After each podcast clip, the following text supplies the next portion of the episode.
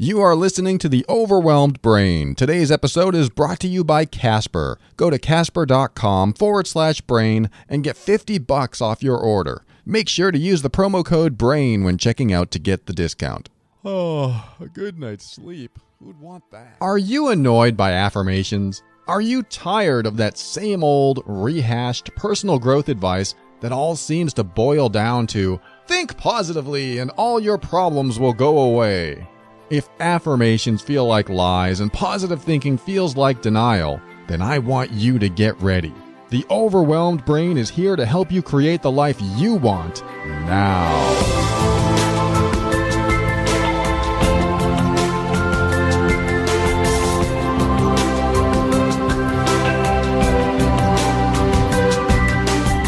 Hello, this is Paul Colaianni, personal empowerment coach and host of The Overwhelmed Brain.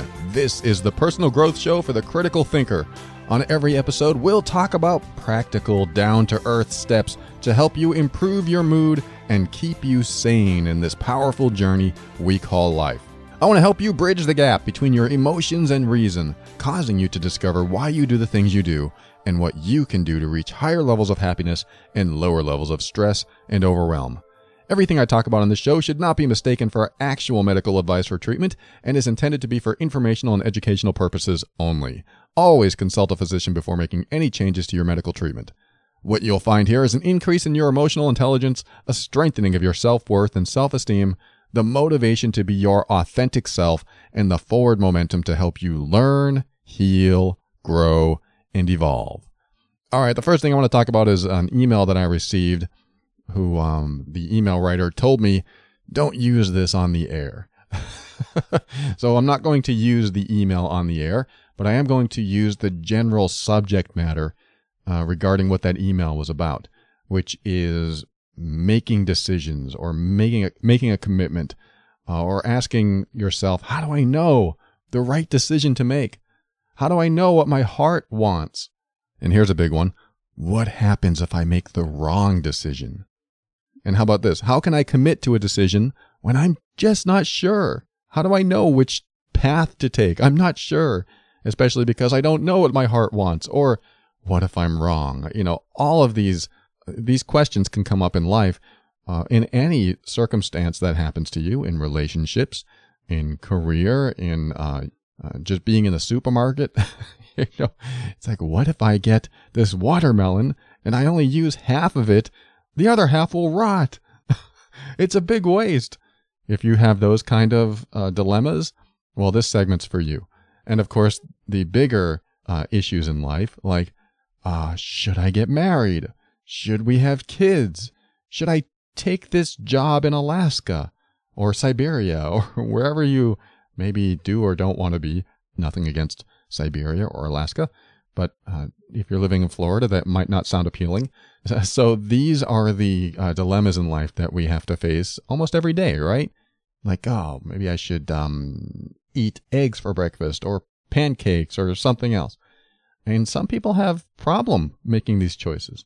So whether they're minor choices or major life choices, there is a path to making choices, to committing to a decision where you eventually become comfortable doing it.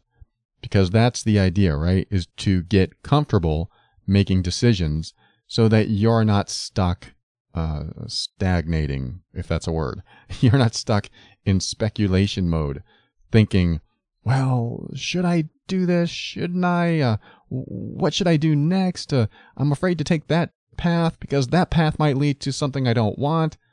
There's not enough time in life to always think along those lines. And I want to talk about that because life is all about choice. Every second of the day is practically you're making choices. And if you aren't aware of the choices you're making, it's because they got easier and easier over time. Why? Because you made choices. And the more you make choices, the easier it becomes. What we tend to do is blow up the idea that making some choices is harder than others. And it is true. I mean, some choices are harder than others. But what are the choices that hold you back when you don't make them and keep you in stagnation. We want to get out of that rut of indecision. And one of the reasons you may be in indecision is because you focus on the consequences of the decisions that you make. And one of the things I like to teach is that when you have a big decision, or any decision really, but anything that you're contemplating, anything that you're speculating, when the moment of decision comes up, I prefer you focus on what you want today, here and now, instead of what will happen if I make this decision. This doesn't work with every single thing in the world because sometimes the here and now is an impulse decision that might lead to something bad down the road. But for the most part, when we focus on consequence, a lot of the times we make stuff up. We think, if I do this, then this exact thing will happen. And that is what I call making it up. And this is really handy when it comes to honoring your personal boundaries. Uh, when you're honoring your personal boundaries, I, I truly believe that 99.9% of the time, you focus on here and now and what you want. And because if you focus on the consequences, you'll probably have a harder time honoring yourself, honoring your boundaries. The 0.1% of the time that you should focus on the consequences is when you're dealing with someone who might be abusive or violent that is certainly a uh, a moment where you want to think, well, if I honor myself, am I going to get hurt? I mean, badly hurt, or is, is someone I love going to get hurt? Yes, you pick your battles wisely. But when it comes to anything outside of like honoring your personal boundaries and you're just making uh, regular life choices, like should I date this person? Should I take this job? That's when I want you to focus on what I want here and now which is something we need to talk about because maybe you don't know what you want here and now. So, how do you know what you want here and now? I think one of the first things is to focus on the bigger picture. Think about the ideals of what a good uh, life is to you. Like, um, the, what are the ideals of a relationship? What would be ideal in a relationship? I mean, don't look at your current partner. If you're with someone, don't look at them think about the ideal relationship with anyone. If you started off with a blank slate and you go, This is what I want a relationship, and you started writing things down, then you go, Hmm, I want uh, honesty. I want someone who finds me attractive. I want someone who doesn't smoke or does smoke, or I want this, I want this, I want this. That would be an ideal relationship. And then you'll have all of the components that make up the right decision for you. Now, what you do with that is up to you. For example, you might have an opportunity to, say, date someone or get with someone that doesn't meet all your ideals. Let's just say that we wrote all those down and you don't want a smoker and they smoke. Do you have room enough in your uh, perfect scenario of a relationship to allow a smoker? Or do you know in your heart that that's going to bother you every time they smoke around you or even not around you? Even they, you know, they respect you and they smoke outside and then they come in and they smell like smoke. Is that going to bother you? Because if it is, then you'll probably never be fully happy because the relationship doesn't meet your ideals. So I think listing your ideals for what you want in a particular situation is a great way to make decisions so if you're looking at your life and you see some of your ideals aren't there, you probably know what decision to make. Now it's just a matter of making that decision, taking the step. If you want to. Some people will say, well, 51% of the time I'm happy, so I can live with the 49% that I'm not happy. Personally, those numbers aren't good enough for me. I think 95% and higher for me is more of something that I want in my life. Uh, if it's more half and half than that, then I'm I'm seeing many ideals that aren't being met. I mean, you can call them values. I talk about values a lot on this show, but uh, looking at them as ideal, like what is ideal, is a great way to just understand how you know what decision to make. Actually making the decision, yes, that's a, the next step and the big challenge. Because a lot of people focus on, like I said, the consequences. If I make this decision, then this consequence might happen. So the question after that is, am I making it up? Do I absolutely know for sure that that's the consequence that'll happen? And some people might say, yes, I know that'll happen. Where I would respond, well, when I made a choice where I knew I was going to get punched in the face, when I stood up to my stepfather that one day and he didn't punch me in the face, suddenly I had a new reality, a shift in perspective. Suddenly I realized that, huh, what I thought was going to happen didn't happen. So what does that mean? Does that mean I'm carrying around false beliefs? Yes. you are likely carrying around false beliefs, especially if you're someone who can't make decisions uh, efficiently, expediently, and just be the person who says, let's do this. You know, just be that person. It takes time to get to that place, to build that confidence inside of you, to be able to decide pretty quickly. But how do you do that? How do you get to that place where you're more confident and that you can make decisions faster? Well, here's the tough part.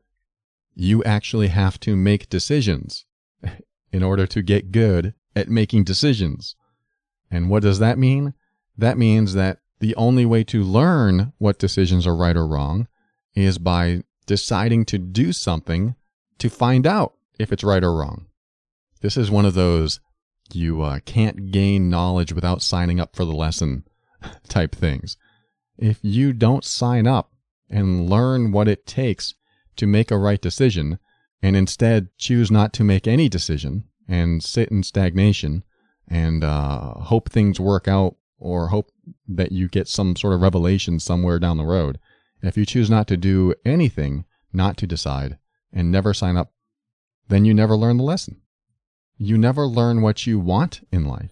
You never learn what you don't want in life because you haven't made the choice that led to a consequence to learn from that consequence that shows you what you want or don't want, if that makes sense.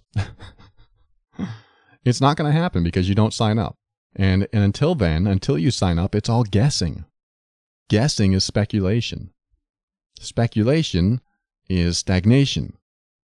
Spending months or years speculating can be one of the biggest wastes of time. It's the epitome of inaction, and you go nowhere fast. And then you wonder why you can't make decisions or trust your instinct. Because you never test them. If you don't test your decisions, you can't trust your decisions. If you never put it out there and just go for it, you never learn from it. And why is that? Why don't you go for it? Because there's fear. And it's the fear of the consequence. Now we're back to consequence. So let me tell you a story. Um, I never tell stories on the show. So when I was in my late 20s, early 30s, and I was looking for work, I was looking on all the job boards and I would see a job and I'd be like, hey, I could probably qualify for that. But then this fear would kick in. And I felt this fear of, you know, if I sign up for this job, then I have to commit. Then I'm stuck. That's what my consequences were. I always felt like I was going to be stuck with something if I made a choice that wasn't, quote, right. And I didn't like that feeling of being stuck. I didn't like the idea that I'm going to I'm going to commit to something and now I'll be there for an indefinite period of time. And so I didn't make the decision. I chose not to apply for many jobs. And because of that, it took me a long time to get work because I would have this feeling if I sign up for this job and I actually get it, oh no, now I have to go to it. so I would attach a foreverness, a permanency to my decisions which prevented me from making decisions, which prevented me from taking action. And it took a long time for me to realize that, wait, how many things in life are actually permanent? Even if I applied for a job and worked there for three months, well, they could fire me. They could just say, we don't want you here anymore. But then I look at my past and I go, wait, I don't get fired. I mean, I usually show up. I'm very loyal and very dedicated and I will be there until I get burnt out. And then I was like, oh, wait, there's another um, belief that I'm carrying around that I have to stay somewhere until I'm burnt out. Well, where does that come from? Why do I have to stay until I get burnt out? well, I, I don't want to cause trouble. If I quit before I get burnt out, I might cause them inconvenience. And so I'm going through this um, scenario in my mind of not wanting to work because I don't want to later on put them under any inconvenience because before I get to a burnout point, uh, I won't be able to quit because I, I don't want to uh, make waves. And I'm thinking, wow, that's a ridiculous set of rules that I put on myself that I can't speak up. Like, what if I worked there for a month and I didn't like it? Why couldn't I just go up and quit? And that made sense to me. And I finally go, wait, I'm carrying around this sense of permanency that I have to stay somewhere forever until I get burnt out and then I can leave when that's not true. I mean, even if you get into a relationship and you and you find out a month in that the other person's not compatible or maybe they're even a little abusive or maybe they're just way too clingy for you, there's something about them that really rubs you the wrong way. Where do you go with that? Do you say, "Oh, now that I've made the the decision to be here, be with them, I can't get out of it. Because if that's where you go, then you are committing to that stagnation. You're committing to a rut. Instead of choosing another path, you chose to be with the person. You can also choose to be without the person. I know it's not easy. I, have simplified that process. and there are feelings, there are emotions involved. But uh, you have to look inward and go, okay, when I make decisions, I have to reanalyze those decisions sometimes. I have to reassess what I've done in my life because now it's not working. Because you make decisions in the moment, hoping they'll work, and when they don't, you make another decision. I know that's the hard part sometimes, right? Now I have to make another decision. Now, if I leave, I'm going to hurt this person or it's going to hurt me because I've committed so much. I've moved a thousand miles to be with them, and now it's not working. So I think the idea behind that is to stop committing to what isn't working, which is why it's important to take a step out of it, look at a bigger picture, look at what your ideal situation, what your ideal environment, what the ideal people in your life look like, and then make decisions based on those ideals. If you're making decisions based on uh, old beliefs that aren't working for you anymore, like the one I carried around for so long, believing that if I started a job, I would have to stay there until I got burnt out, then you're going to be in indecision and you're not going to find too much uh, of your life progressing along too swiftly.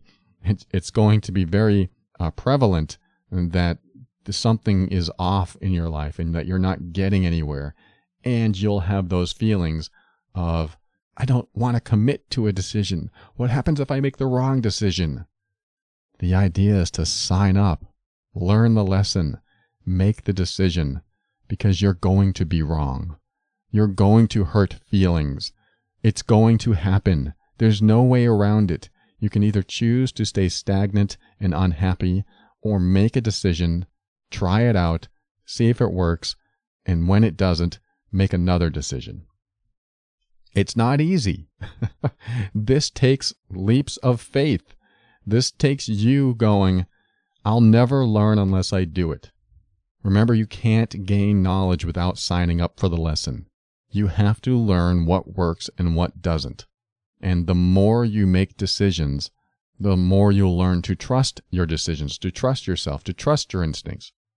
If you never test them, you'll never trust them which reminds me of a, uh, another time in my life in my early 20s when I got pretty good at installing car stereos because I was kind of an audiophile back in the day and I would love to hear good quality sound out of my car. So I learned how to install car stereos and I would run wires under the carpet and through the side panels to the back to the speakers and amplifiers and things like that.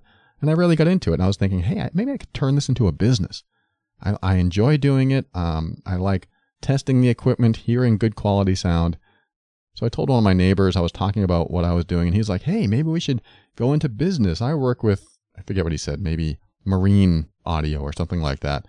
Uh, maybe you can install the car stereos, and I can install marine audio." I was like, "Hey, that sounds interesting." So we talked a little bit back and forth. And um, as we talked for a few days, I started getting a little uncomfortable because he brought in the idea of like working, me working with dealerships and um, putting stereos in brand new cars and things like that. And that made me a little uncomfortable. Like, brand new car, what if I destroy the dash? I don't know if I'm that good. But um, I still went along with it thinking, you know, there's kits out there. I can just install a kit. I'm, I'm sure everything will be fine. But my ideal situation was starting to crumble. And I was getting that feeling like, oh, this isn't exactly what I want. But my conflict was, but it's car stereos and I, I enjoy doing that, so it, it'll probably be great. But if I were to take a step out of that picture and look at my ideal situation, it no longer matched. So there I was getting more and more uncomfortable day after day that we were talking. And I just started getting into uh, the very first leap into the business. And I decided that I needed to back out. And uh, there I was, and I had to tell him, look, I need to back out. I, I don't feel comfortable about this. And he was surprised and like, what? We had all this stuff getting ready to go, and now you're backing out? And it was so hard for me to do that because at, at that time, I hated confronting people. I hated being honest that I knew someone would be upset if I was honest. And so it was very hard for me to face that and do it. But I was able to get out of that, back out of it, and chose not to take that career path. And I was so grateful I did. So my whole point behind that was I made the decision because I thought it was the right one. And then things changed. And my personality is to commit to my decisions, to be loyal, to be a man of integrity. So I showed up time after time talking about it, continuing to go in that direction. And then I found out that it was no longer ideal. Things were shifting for me. And now I had a conflict in myself of, boy, I'm a, I'm a man of my word, and here I am going against my word. That's because I measured it against those ideals. And that's what I want you to do too. I want you to measure your decisions against your ideals because when they don't match, you might need to make another decision. You can't do that with everything in life. I mean, once you climb the mountain, you have to get back down. So if you can't change your mind going, oh, why did I climb this mountain? I'm going to get off this mountain. No, you sort of have to get back down now. so you got to reclimb it, uh, except going down instead of up. But, you know, that just happens. Sometimes that happens. But for the most part, most decisions aren't permanent. You can look at your ideals and decide whether they're going to be permanent or not. So, for the person who, who wrote the letter, where I didn't mention any particular subject matter, didn't talk about um, any specifics from your letter, I hope this helps you. And I hope uh, anyone listening can get to a place where deciding isn't such a, a challenge because the more you decide, the more you learn, and the faster your decision making gets. It's pretty easy for me to make decisions now and um, trust my feelings on things because I've tested it over and over and over again. It's sort of like with um, personal boundaries. I've tested my personal boundaries over and over and over again until I got to the point where I go, it's easy to honor myself. That's no problem. Put me in a situation, I'll honor myself. No problem because I've tested it. And quite frankly, I've lived through every situation. And uh, what I thought was going to happen didn't happen. So I carried around these false beliefs of consequence that never took place, which reinforced my confidence and um, assurity that uh, I could go in a direction that honored me with less and less fear over time. Hope this helps. If you're having trouble with decision making, committing, or breaking commitments, even. Sometimes you need to break a commitment because the ideals have shifted, because they've changed, because they aren't matching up, or because they weren't as you expected. Can't do it with everything, but I bet you can do it with most things in your life. It's just a matter of taking that leap and changing what you need to change for you so you don't waste any more time in things that no longer fulfill you. We'll be right back. Ask Paul coming up next.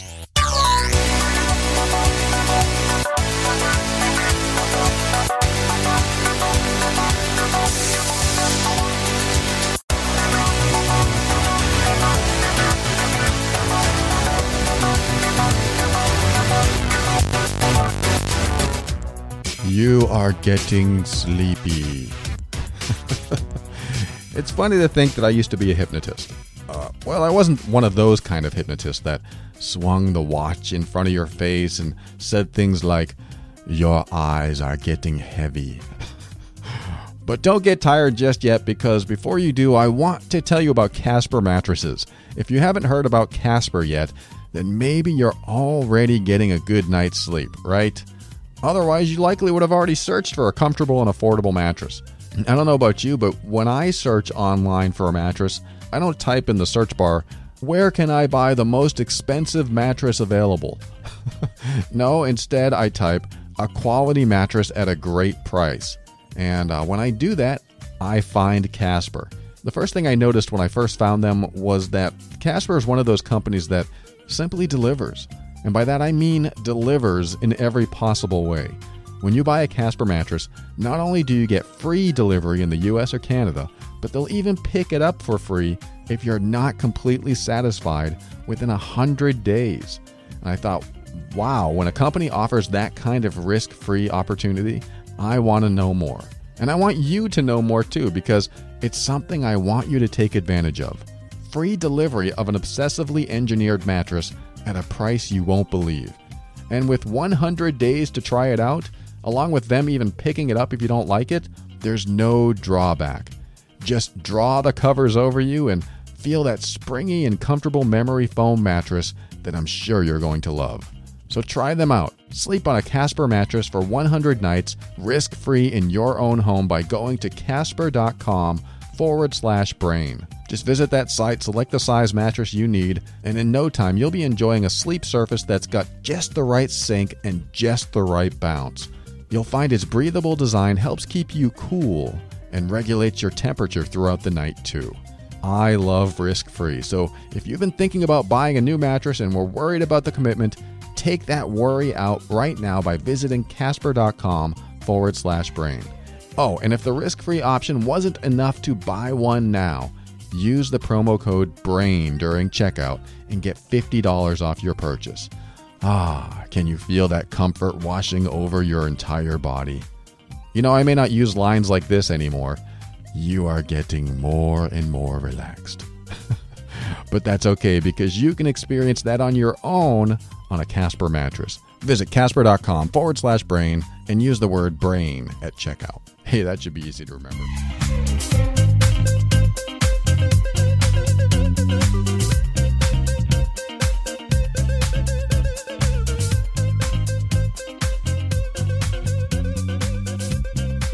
All right, a blast from the past uh, with that disco music. this segment is called Ask Paul. This is where I read a listener email on the air and do my best to answer a challenge or uh, help them through a situation that they're going through. This letter is from someone I'm going to call, um, I haven't used Barry yet. I'm going to call you Barry. Barry says, I wanted to reach out and say a huge thank you to you. Ever since I discovered your podcast, I've been listening uh, intently. I had an epiphany when I first heard you sign off. I have been stuck for a while with work and relationship issues, and uh, all, I think, connected to having had major medical dependencies and multiple medical procedures going back at least 20 years. I've been trying to make sense of my story whilst trying to keep pace with my career, my peers, and my opportunities, but it really became too much around two years ago when I collapsed. It didn't stop me for long, and I've continued to push on. I even found love last year, but it was complicated. Isn't it always, he says. And I worked in a role that wasn't good for me. The following year, recovering from surgery, leaving my job, and nursing a, a broken heart because the woman I fell in love with uh, got engaged to someone else. I haven't listened to all of your podcasts yet, but I wonder if there is one around long term medical challenges and how we just push on and act all stoic at the same time not realizing there's a ticking time bomb psychologically. If you can think of one, please let me know the date and the title so I can find it. I've just purchased and downloaded the Stop Self Sabotage workbook on your website, so I'm looking forward to doing that. And once again, I think you've arrived at my life at just the right time, and your voice and guidance are having a profound impact. Thank you again, Barry.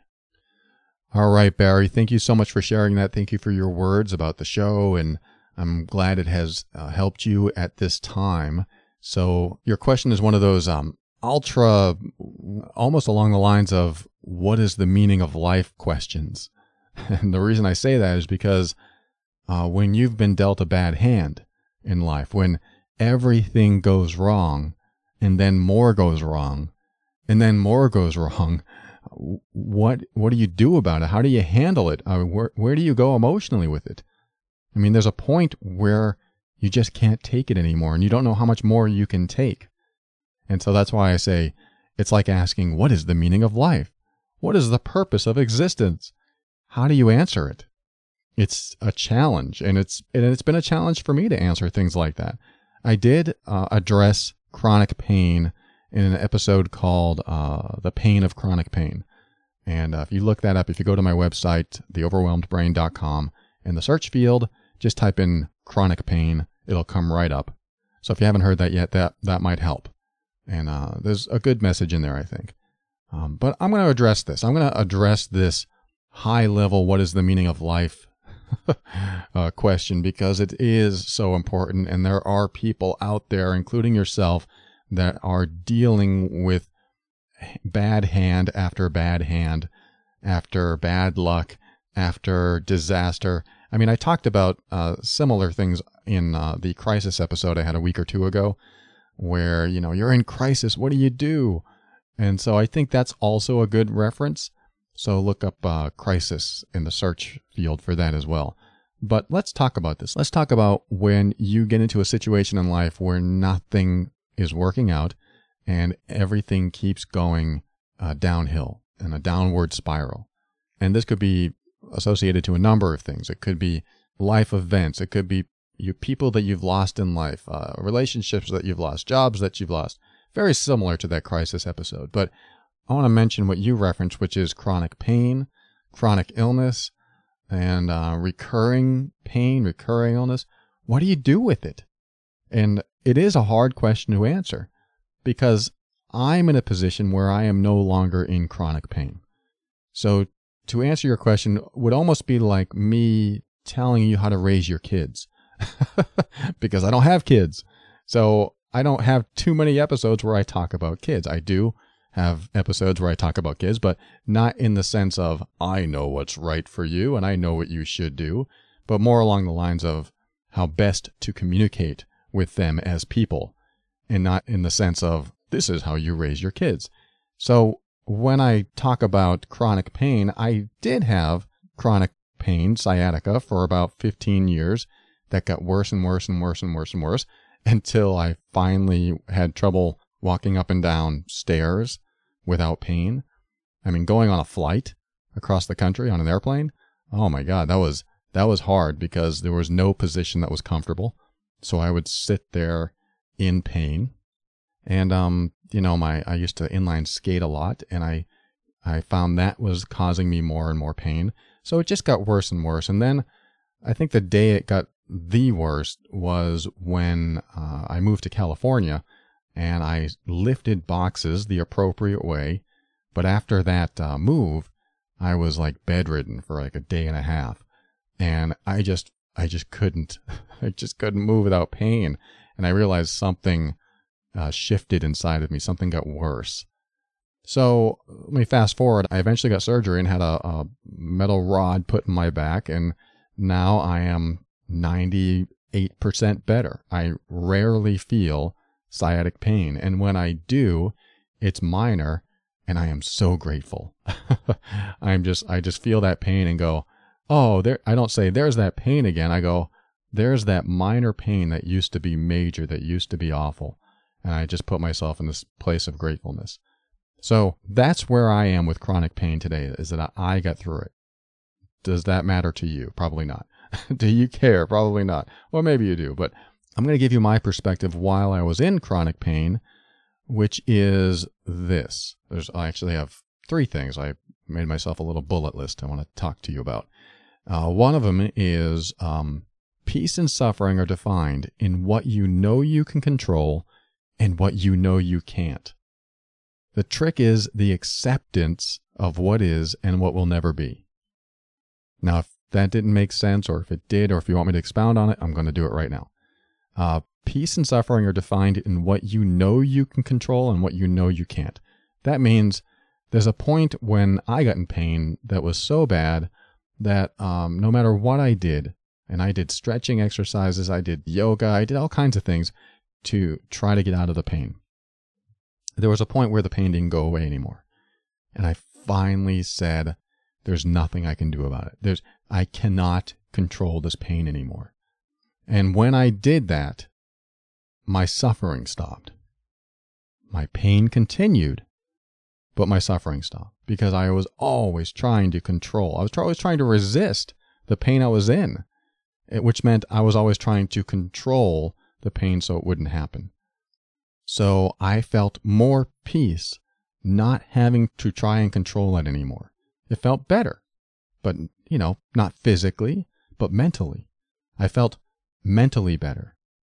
Yes, I'm still in pain. Yes, I still feel it. Yes, I have trouble walking up and down stairs or even sitting.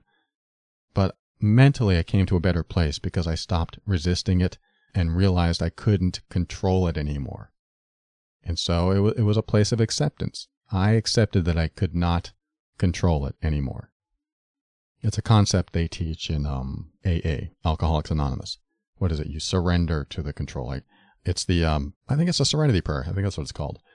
Alcoholics Anonymous. Let me look it up. I don't want to misquote it here. All right, the Serenity Prayer says, God grant me the serenity to accept the things I cannot change, the courage to change the things I can, and the wisdom to know the difference. And it goes on from there, but that's uh, pretty much where I came to an acceptance of, knowing that I, I can't change it. So that, that brought me some peace. So that's my first thing. The second thing is what you express gets an opportunity to get released, and what you don't express festers. So, what does that mean? That means that whatever emotional attachment that you have to the chronic pain that you're in, if that stays inside you without being expressed, then it will continue to fester and add to your misery. And that's not fun. And when you have anger, I mean, I reached a place where I hated my body. I hated what my body was doing to me. I also had sadness. I had deep sadness that I was in this pain and that I couldn't do anything without feeling it. I remember starting a project in the garage, and for the first few nights, I was in such pain that I don't even think I could finish the project, and I would go to bed and I would just be sad. And I finally was able to express that. Well, this is when I was married to my wife and saying, I just feel so sad. I can't, I start these projects and I, I can't even do what I love to do anymore. And I just expressed that, even though I felt vulnerable and I felt small, like a, a child, and nothing against children. I'm just saying, when you're a child, you feel like you can't handle what the world is throwing at you. You just feel overwhelmed. So I, I, I don't know if I was crying, but I just felt so sad. And I finally expressed it to my wife, and that really helped. It didn't mean I could just get up and be out of pain and go finish my projects.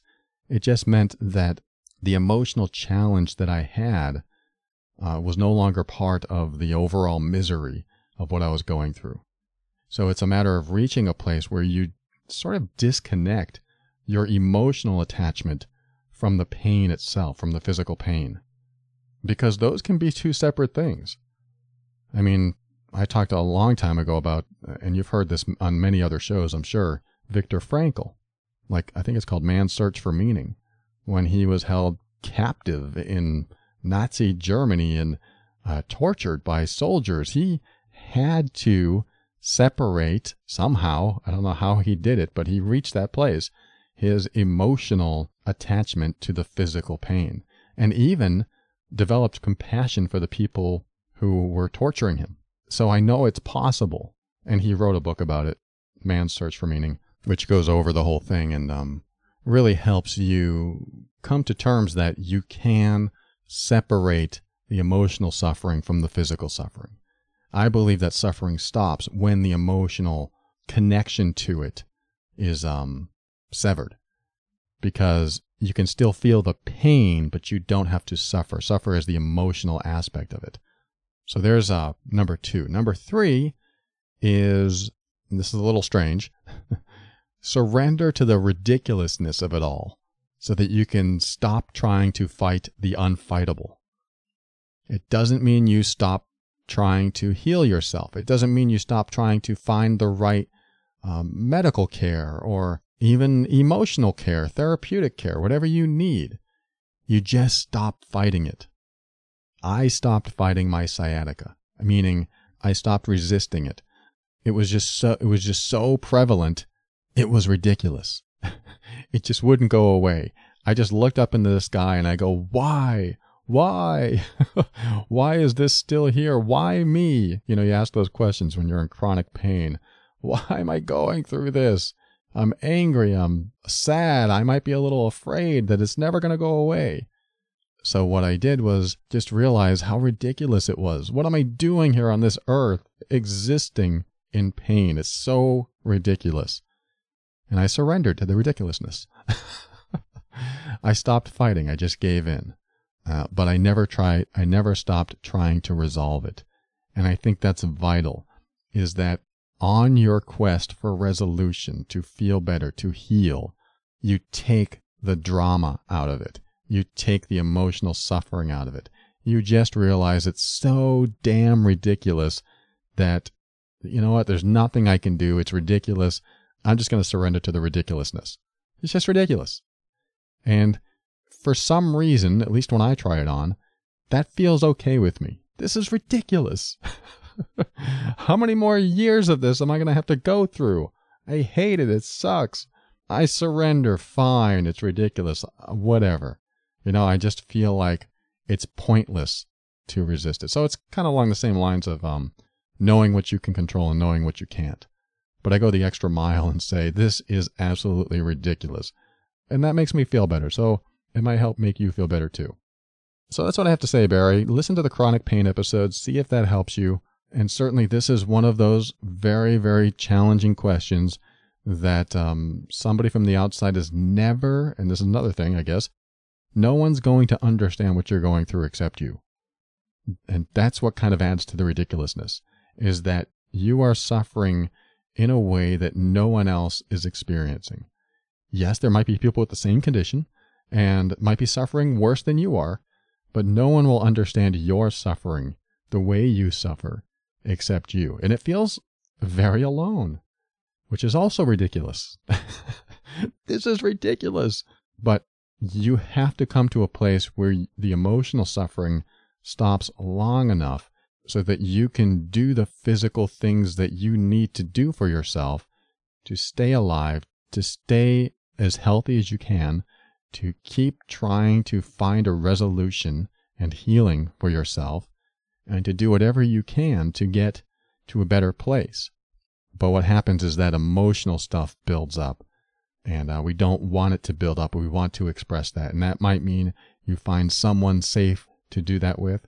You find a support group. I highly recommend support groups. I have people uh, write to me and say, I feel so alone in everything that I'm doing. And I'm, and I'm like, find a support group. Do it now. Because if you can't afford therapy, then at least you can talk to other people that are in a similar situation as you. And that can be very helpful. And of course, there's a, a thousand resources online that can help. Uh, you just want to look for the ones that really resonate with you. I hope this helps, Barry. Thank you so much for writing, and I do wish you the best through this. Send me an update sometime. We'll be right back with another Ask Paul letter.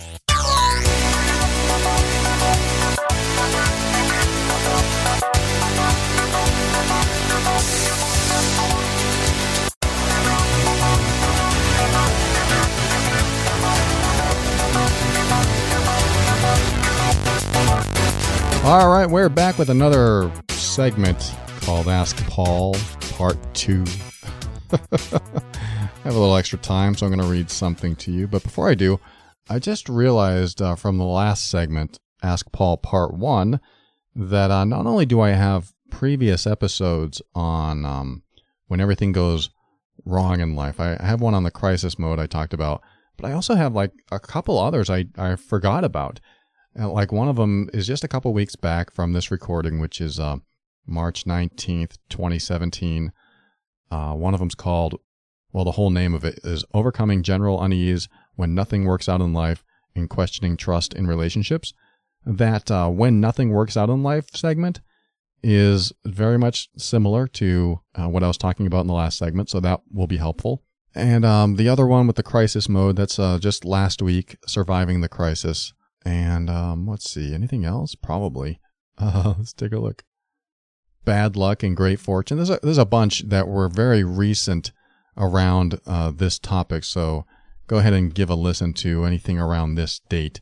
If you go to theoverwhelmedbrain.com and uh, click on the home button, you'll see an episode list, and that takes you to the main episode page, which shows you the last 160 or so episodes. So check that out, and let me read you the next email. It's a short one, but it's an important one. And I'm going to call this person um, Sandy. Sandy says, I love your show. So far, you've taken on a lot of my own struggles, and uh, I haven't finished yet about your segment on receiving, so maybe sending this is premature. I agree with what you said so far, but here's my question What if a parent's uh, giving was a form of abuse? I have a very hard time receiving because I soon learned as a child that I owed above and beyond what was given to me, and that I had to pay for it in shame. What an excellent question because that is something that is rarely talked about.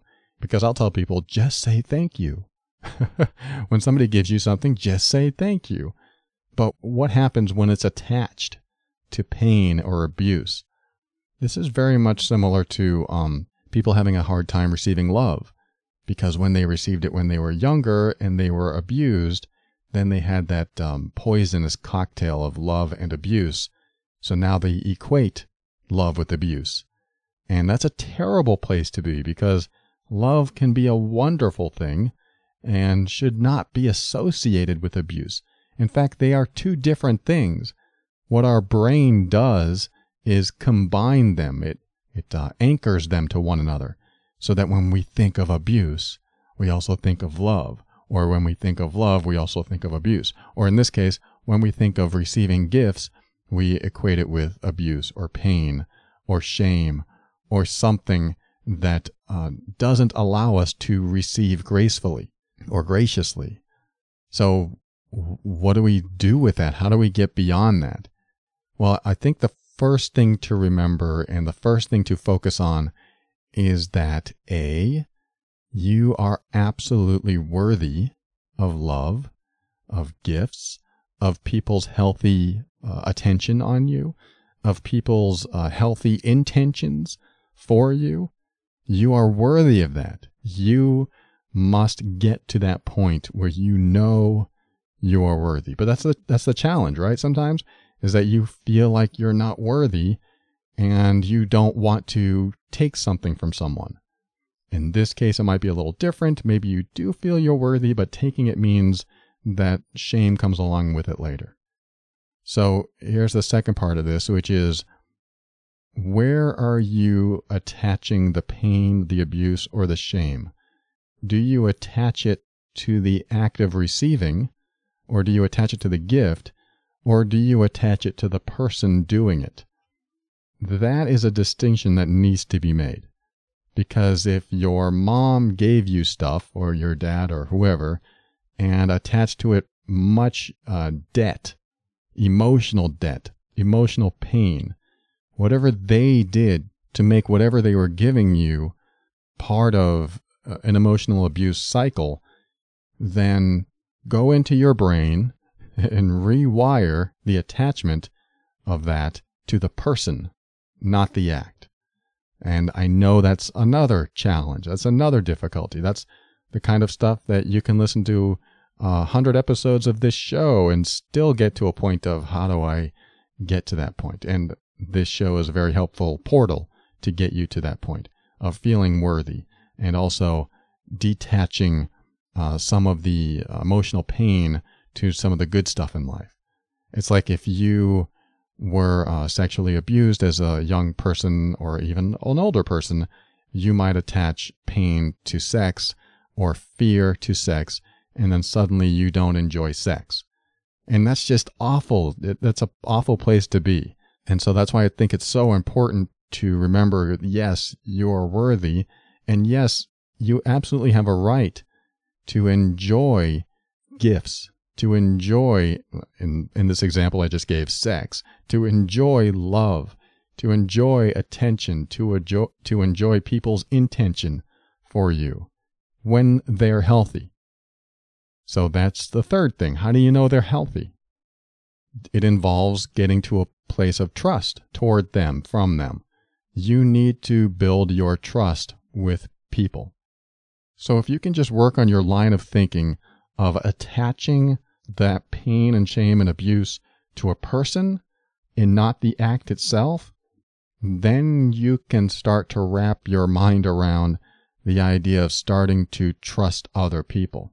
Because really, it probably comes down, uh, for you, Sandy, uh, to a matter of trusting the person, but not necessarily the act. Because I'm pretty sure that if you can think of someone that you trust absolutely, and they said, Here, I would like to give you a gift. I mean, you might first jump into, Oh, no, no, no, that's okay. I don't, I don't want to take anything from you.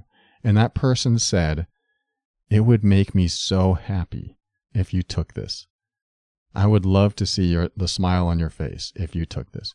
You might still have reservations about taking it, but I think eventually you would take it and eventually you would feel okay with it because that trusted person wouldn't uh, hold it against you later. They wouldn't put you into an emotional debt where they seek some sort of uh, reciprocation uh, for that later.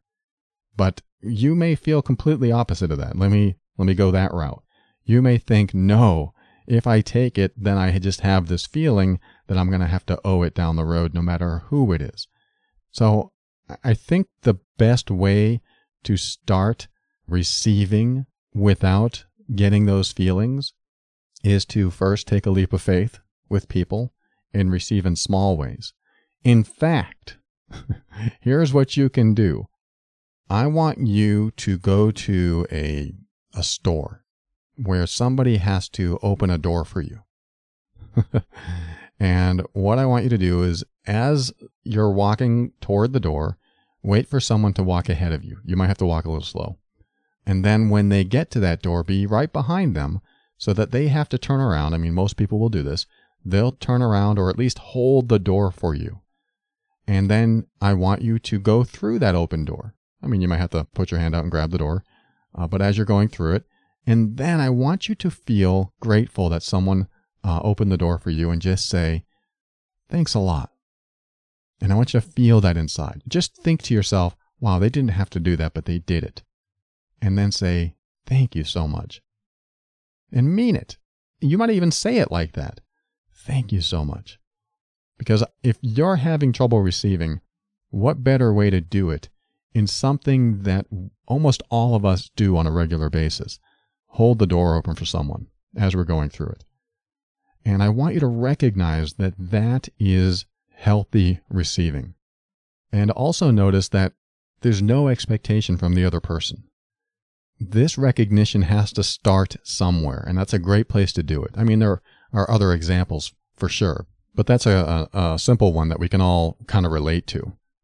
So do that. And then what'll happen is that you'll start recognizing what receiving feels like, and it will reinforce that receiving is safe. I think once you get into that um, understanding of what receiving really is, which is accepting kindness from others, that is healthy giving and healthy receiving. But you will run into people that don't give healthily. They give with strings attached. And yes, you have to be aware of those people. Those are the kind of people that want something in return. They do exist. Hopefully, not at the level that you've experienced where there was uh, shame or abuse attached to it. But those people do exist, which is why it's important to understand who you're uh, with and, and who you can trust. So here's what I want you to do with um, anything else beyond level one of receiving, which is having the door open for you and thanking the person that did it.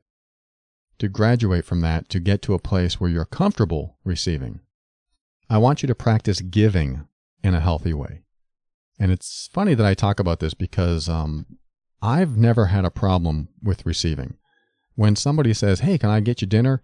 I'll go, Sure, that sounds great. Because I'm really happy that someone's buying me dinner. Uh, but at the same time, I'll be the first to do a healthy giving as well. I'll be the first to actually offer that sometimes. Hey, can I buy this dinner? And that's what I want you to do is start giving in a healthy way, in a way that you would like to be given to, even though you might not want any giving because you have all these attachments to it. But I want you to feel what it's like to give because that'll put you in the shoes of other givers and what it really feels like to give in a healthy way. And one of the best ways, I think, is when you're giving, for example, you buy someone lunch, you know, a friend, family, is to ask the question, Hey, do you mind if I get this? Now, what that does, it's a very permissive way to give. It also has attached to it nothing at all. What it is, is that you, you get a good feeling when, when somebody asks that way. There's, it doesn't feel like there's an attachment to it, at least when I say it. Hey, do you mind if I get this? You might come up with another person who's not good at receiving and say, no, no, no, don't get it for me. I, it's all right. I got it. Uh, but just go back inside. No, I'd really like to get this. Do you mind? And um, if they say, well, no, and then you go, great, thank you so much. I, I really had a good time and I just wanted to show you that I care. What you're doing is giving in the way that you'd want to be given to.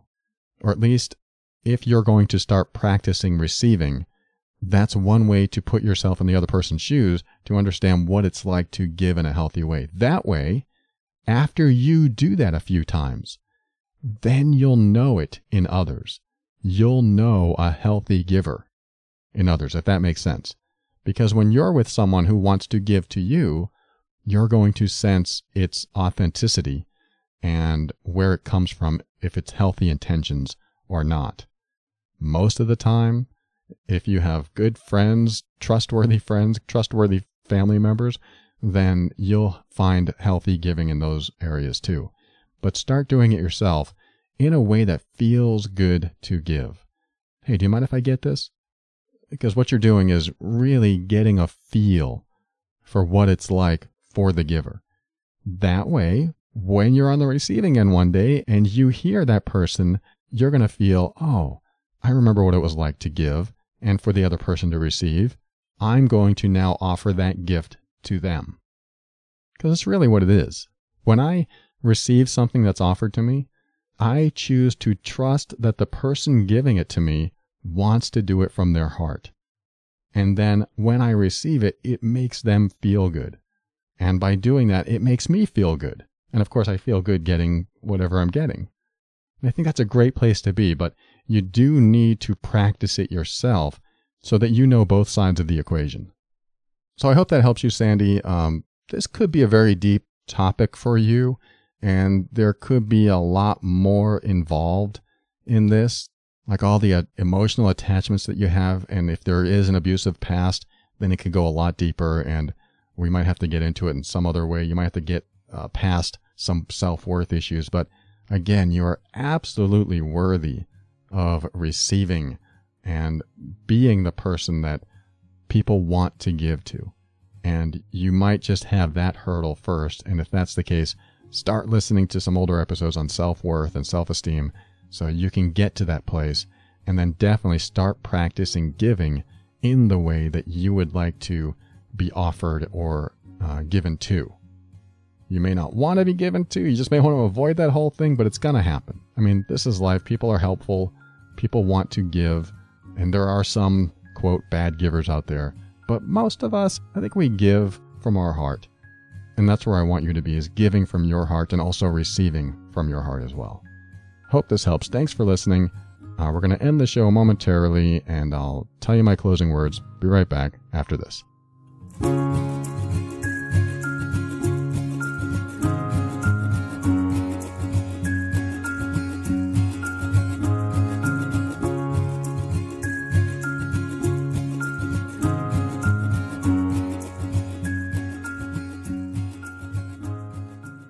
Thank you for listening to another episode of The Overwhelmed Brain. I want to thank January for her review in Amazon of the Overwhelmed Brain book. She left a wonderful, insightful review, and I am very appreciative. Thank you, January. Hey, if you've left a review for the Overwhelmed Brain uh, Personal Growth for Critical Thinkers book, then I want to know about it. Just write to me at paul at theoverwhelmedbrain.com and let me know, and I'll thank you on the air. And I want to thank today's sponsor, Casper. Go to casper.com forward slash brain and use the promo code BRAIN to get $50 off a super duper mattress. I want you to be comfortable. In fact, you can learn, heal, grow, evolve, and go to sleep on a wonderful mattress. How about that? and I want to thank the members of the TOB Patron Program. In fact, if you're not a patron member yet, go to uh, patron.theoverwhelmedbrain.com and there is a complimentary episode that you can listen to. So if you haven't joined yet and you want to know what it's all about, there is an episode that I put on there as a complimentary episode. In fact, I think it's called uh, something about complementary relationships. Let me take a look here. It's called uh, When Does a Complementary Relationship Turn Dysfunctional? There's a bunch of emails that I read on the air over there as well. So if you think you're not getting enough TOB, get over to patron.theoverwhelmedbrain.com, join the membership site, and uh, you'll have access to that, and you'll be supporting the show as well. And whether you're a patron or not, I want to thank you if you've purchased a book or a worksheet or used the Amazon link on the website. The Amazon link is the easiest way to give back. So if you've been listening to the show for a day or a year, then use that Amazon link every time you shop. And that's a good way to support the show. Your shopping habits are making a difference. So if you're using it, thank you. And finally, thank you to Kevin MacLeod of Incompetech.com for some of the music transitions in The Overwhelmed Brain. And I'm going to end this show with a little uh, mind expansion process slash exercise. I was talking to a client uh, a couple days ago, and our, our entire session was really talking about expanding the self. How do you expand beyond yourself? How do you get beyond the realm of I? You know, uh, the ego I. When you say, I am a man, or I am a woman, or I am transgender, whatever you are, you know, I am this, I am that. Uh, when we say I am anything, we limit ourselves in the walls of the box or label that we create when we say it. I mean, think about that. I am Paul. I am a man. I am blonde. I limit myself in those labels. Is that all I am? No, of course not. Am I anything else but a man? Of course. I am also a human being. Am I any, anything else but that? And as I ask that question, am I anything else but? Uh, I start expanding beyond my own definition of I. I don't know if this interests you or not, but I loved the conversation I had, and uh, it, it, really made me think for the past couple days about um, who we actually are and who we actually relate to when we're communicating with other people. Because imagine this imagine if you looked over at your spouse or your partner or a family member that uh, you were angry at, and you said, and this is exactly what my client and I were talking about, you said, My partner, he is angry, or she is angry. Suddenly, you've labeled a person as an emotional state. It's like you've limited them to a label instead of the full breadth of who they are. You've limited them to an emotional state. It's like they're not even human anymore. They're just angry. It's like you're looking at them and they're just a cloud of anger, and that's all you see. And of course, your response to someone who is just an emotional state is going to be different if you're not responding to another person, a human being, uh, or something deeper and spiritual like a soul. And uh, because you have labeled they are angry, or they are sad, or they are afraid, then you only see them as that when you say it. I mean, you may not, but that's basically the idea behind it. is that you're not seeing the expansiveness of all that they are and just limiting them to the state they're in. They're feeling. They may feel anger. They may have anger. They may carry around anger. And then they may carry around happiness. Or they may carry around all kinds of things. But to say that person is angry really limits the full spectrum of who they are. And so I'd like to thank my uh, client. and uh, I appreciate that talk because it is a mind expanding exercise. And how, I mean, and what does that mean? What, why is this important? I think it's important because when we talk to someone, and let's just say we're in an argument or we're upset with them, and we look over at them, and instead of saying that person is X, we can say that person is so much more than just X. That person is so much more than just anger. That person is so much more than just yelling at me. that person is so much more than hard headed. and when we start to see that, our mind starts to expand a bit, especially when we apply it to ourselves. I am not only Paul. What else am I besides Paul?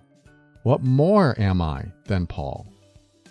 Well, you know, I'm a, a human being. Okay. What more am I than that? Well, uh, I'm I'm an animal. I'm a mammal. What more am I than that?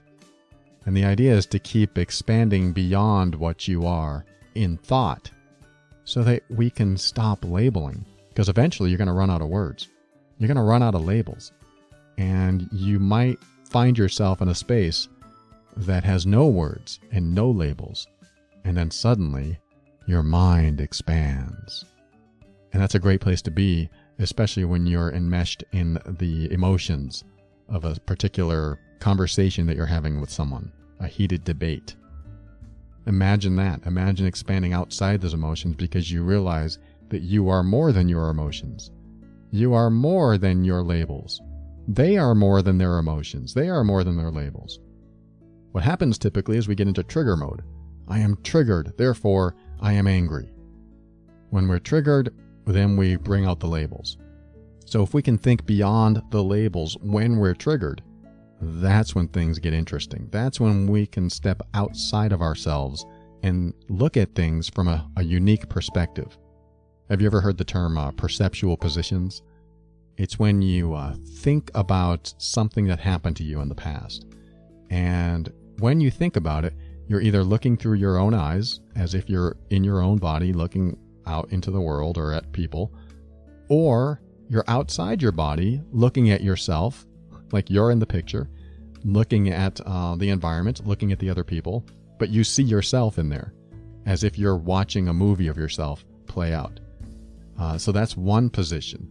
You can change your perception, your perceptual position, and put yourself inside the other people looking at you. Now there's a different position of the way you see things. And how about you're not in anyone's body and you're looking down from the ceiling? Or you're looking at the situation from 500 feet away. There's all these different perceptual positions that help you see things in a different way. And also, when you do that, it takes you out of your own emotions and you get to experience sometimes the emotions of other people or you get to experience a scene without emotions. You get to see other people experiencing emotions, but because you're not in the, the scene, then you're just watching other people experience emotions. And when you do it, you typically become curious and fascinated and wanting to know more. And almost always you'll learn something new, especially when you jump into the other person. so that's a fun thing you can do with um, any memories that you have, especially if the memories aren't pleasant. Like, I'm so mad at you. You are a bad person. And then you jump into the eyes of that bad person, and then you're suddenly thinking, what would this bad person think? What are they thinking now? What are they doing to me now? And you got to be careful. You, you don't want to do this with severe abuse and very, very bad situations, but try it with something minor and then move into other memories and see what happens. It really shifts your perspective, and I think it's an educational thing to do. So give it a shot. And uh, let me help you reach that place of a new perceptual position by giving you the very first step, which is opening your mind. And after you do that, you're going to step into your power and be firm in your decisions and actions so that you can create the life you want. Always take steps to grow and evolve. You are powerful beyond measure. And above all, and this is something I absolutely know to be true about you, you are amazing.